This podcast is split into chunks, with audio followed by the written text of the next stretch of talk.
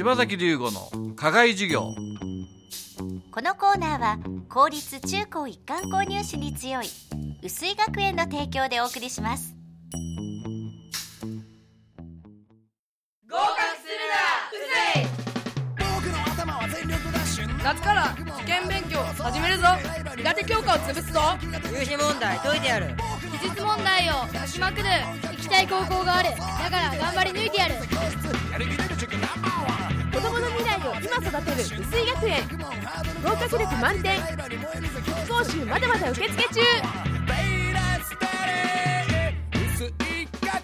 合格するなら薄い。柴崎龍吾の課外授業。このコーナーは薄井学園の柴崎龍吾先生が群馬で頑張るさまざまな人たちに職業の多様性や働くことの意味喜びをインタビューしてラジオの前のあなたにお届けします。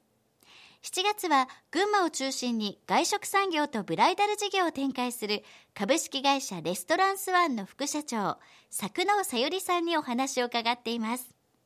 えーっとこれから少子化っていうのがどうしてもつきまといます。私たちの産業も少子化がつきまとってるんですけどもそれをどうそこで展開していくかっていうのが一番の課題これから20年30年も考えてもずっと展開が一番難しいと思うんですけどどうお考えですか？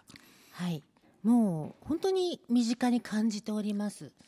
本当に人口がこんなに急激に減って、婚齢人口、婚姻人口もこんなに急激に減るんだっていうのはここ3年ぐらいで実感しておりまして、まあ、その中でまあ実はですけれども、まあ、一つの考え方としては再婚は増え続けてるという考え方は一つありますので、まあ、産業としてはそこは一つ考えなきゃいけないんですけど、ただもう、うん、組数が減り人数が減っているこの現状は誰にも止められないと思うので、まあ、いかに付加価値の高い結婚式をして、それなりの料金をいただいて、まあ、お互いにウィンウィンの関係で、まあ、そういういい結婚式を何組できるかが、もう勝負かなと思ってます。でしょうね。はい。うん。まあ、とにかくお料理のクオリティを落とさないようにということと、うん。うんやはりサービススタッフのレベル、まあ、ここは本当に人口が減っているので、労働人口も非常に問題になってて、私どももサービス業なかなか来ていただけないんですけど、まあ、いかにいい人材を掴んで、またはあのダイヤモンドの原石を 入社していただいて磨きをかけるか、まあ、もうそこは必死です。多分ねうちとも同じなんですけども、採用戦術ですよね一番難しいのは、はい。結局お客様が減るのより先に多分スタッフの方が減ってるのが 現状だと思うのでどうスタッフを採用？いやもう本当に一年中一年中採用のことばっかり私は考えてますし、中途採用に関してはやはり東京から戻ってきていただくっていうのを徹底的に声をかけたり、まあルートもありますけれども、うんじゃあどんどん外から欲しいというところですね。欲しいです。ははい。い、しかもクオリティの高い人が欲しいです、はいまあ、どこもないですね。いい人はいつでも欲しい。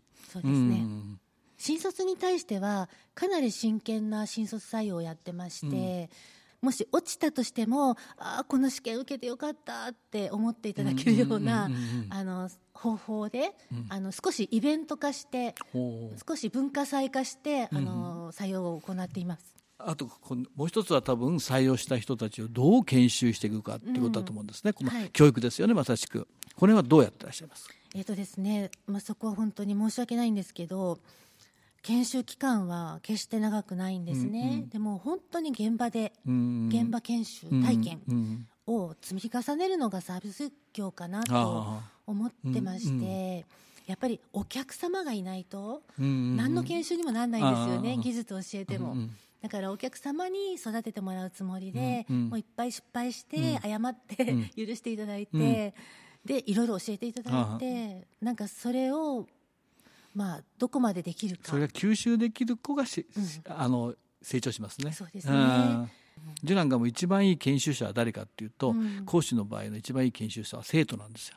うん。生徒が一番わかんないとか先生それじゃわからないとか、こうこう嫌な顔したりそれをちゃんと見て直せる人はいい先生になるけども、それが見えない人っているじゃないですか。これはやっぱり育っていかないですね。うん本当ですね。お客様が一番、うん。うんだと思います。そうですね。はい。柴崎龍吾の課外授業。7月は株式会社レストランスワンの副社長作能さゆりさんを迎えてお話を伺っています。来週は最終回作能さんの夢会社のビジョンについて伺います。柴崎龍吾の課外授業。